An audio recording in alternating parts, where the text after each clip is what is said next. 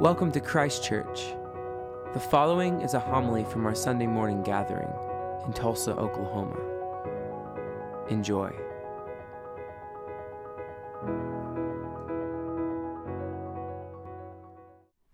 The Holy Gospel of our Lord and Savior Jesus Christ, according to Mark. Glory to you, Lord Christ. Now, after John was arrested, Jesus came to Galilee, proclaiming the good news of God and saying, The time is fulfilled and the kingdom of God has come near. Repent and believe in the good news. As Jesus passed along by the Sea of Galilee, he saw Simon and his brother Andrew casting a net into the sea, for they were fishermen. And Jesus said to them, Follow me, and I will make you fish for people. And immediately they left their nets and followed him. As he went a little farther, he saw James, son of Zebedee, and his brother John, who were in their boat mending the nets. Immediately he called them, and they left their father Zebedee in the boat with the hired men and followed him. The gospel of the Lord. Praise to you, Lord Christ.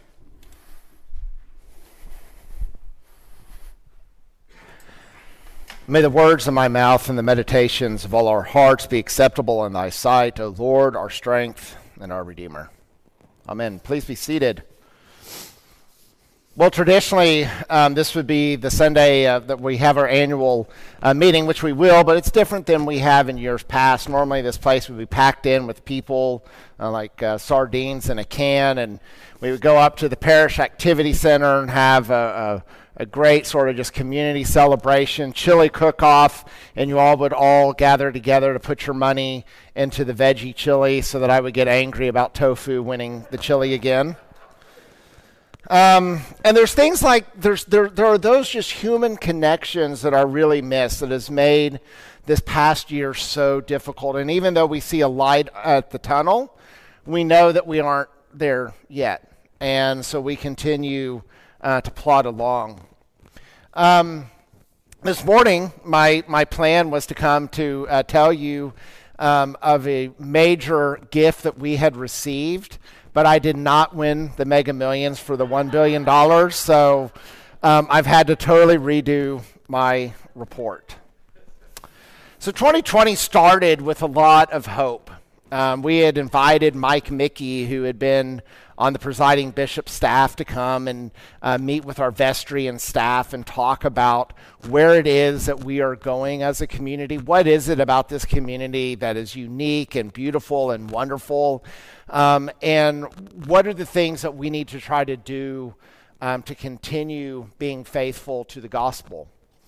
And we talked about how that there was something unique that was hard to put to word about this place. And I don't mean the building, I mean the people. There was something unique about us that that that that was warm and was genuine, gen, genuine um, that was a breath of fresh air. One person talked about how they had been told that they would never be able to find a church that would welcome them and their family, and they said, We found it here. Another person said, I had been looking and I didn't even know that I was looking, but I found what it is that was what I needed the most. I could go on and continue with stories of people whose lives have been transformed, not by anything that I do, but by us being the people of God and being welcoming and loving. Sociologists and psychologists will tell us that um, the deepest human need that people have is connection. That people feel lonely, left out, broken, divided, hurt. That they don't feel like they have a community to be a part of. And that was before the pandemic hit. Before the pandemic hit, in which we were told we can't be near people. We have to stay six feet apart. We have to have a mask in front of us. People were already saying, I don't feel like I have a place. And we had said that this is maybe our greatest calling in ministry. To all those who have said, I don't have a place, we could say, Yes, you do, and it's here. That we don't care who you are, what you do, who you love, what you have done, what you haven't done. When you walk into these doors, you are going to be treated like Jesus himself is coming for a visit. And Mike said that we need to, if we want to, if we want to do that, he said that's amazing. He goes, but you got to keep that in front of you at all times. You have to remember why this is so important. So not only did we set as a goal in 2020 to keep that radical welcome as a top front priority for who we are, um, we also said that we were going to help facilitate that by hiring on a connections minister. But obviously, with 2020, we were not going to be able to do that. And we'd also set out a goal to renovate the parish activity center to finally address the Zeppelin hangar that is there. So even though we didn't always get to do those things to the fullest, there were a lot of successes in 2020. One of the successes was is we tried to keep things as normal as possible. One of the things that I've always appreciated about the Anglican tradition, the Book of Common Prayer, is the comfortableness of hearing those words that I know so well that in a time in which everything was in upheaval, in which we weren't sure if our kids were going to school the next day, whether I was going to be able to go into work, fearful is this a cold or is this corona? Is it allergies? That we had the normalcy and the consistency of our worship. Now, there are places who were able who who made a shift onto online worship that was far more dynamic, but it is something that in the liturgical tradition is, uh, is, is unsustainable.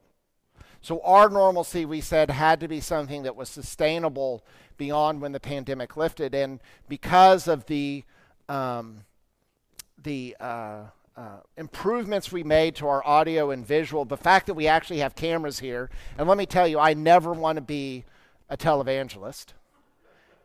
And the people don't want me being a televangelist either, um, is that we have been able to, to broadcast our message, our worship of God, our proclamation of the gospel, and we have people around the country um, who, who watch. I mean, we, we get messages from people who are in Colorado and Florida and, and all these different places saying, Hey, I tuned in and I just want to say how much I appreciate it.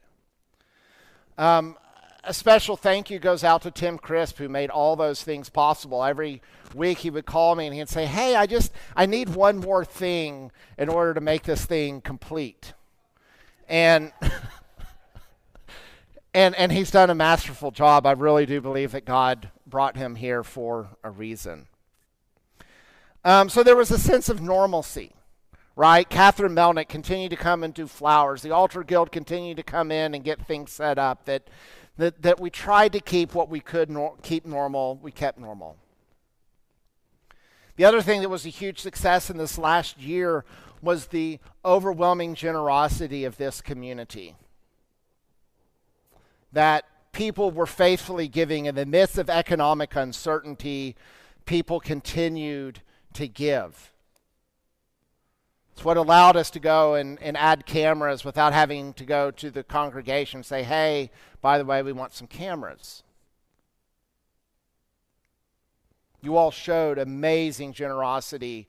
And I can remember that in March, we gathered with the finance committee and we were trying to figure out how we were going to be able to keep this together with only, you know, a few thousand dollars in the bank. Worried that our, our giving would, would collapse and we weren't sure where we would go. And throughout 2020, we were able to keep every single person on staff, paying those even who were unable to come to work, which for me was a huge win. not only did we give financially, we gave of resources. When New Hope called and said, Hey, we haven't done Thanksgiving baskets in a while, could you all handle that? You all stepped up and brought so much corn and green beans and stuffing um, that we could have, um, it was like loaves and fishes around here. When Espiritu Santo, the um, Episcopal Hispanic Mission in East Tulsa, called us and said, Hey, we want to um, start a food ministry, a grocery giveaway. Can you all help us get started? We stepped in. When New Hope called us and said in the summertime, we're not sure where our kids are going to get their meals, could we put together some food packs and some games and books and things? Everyone just stepped in and overflowed in gifts.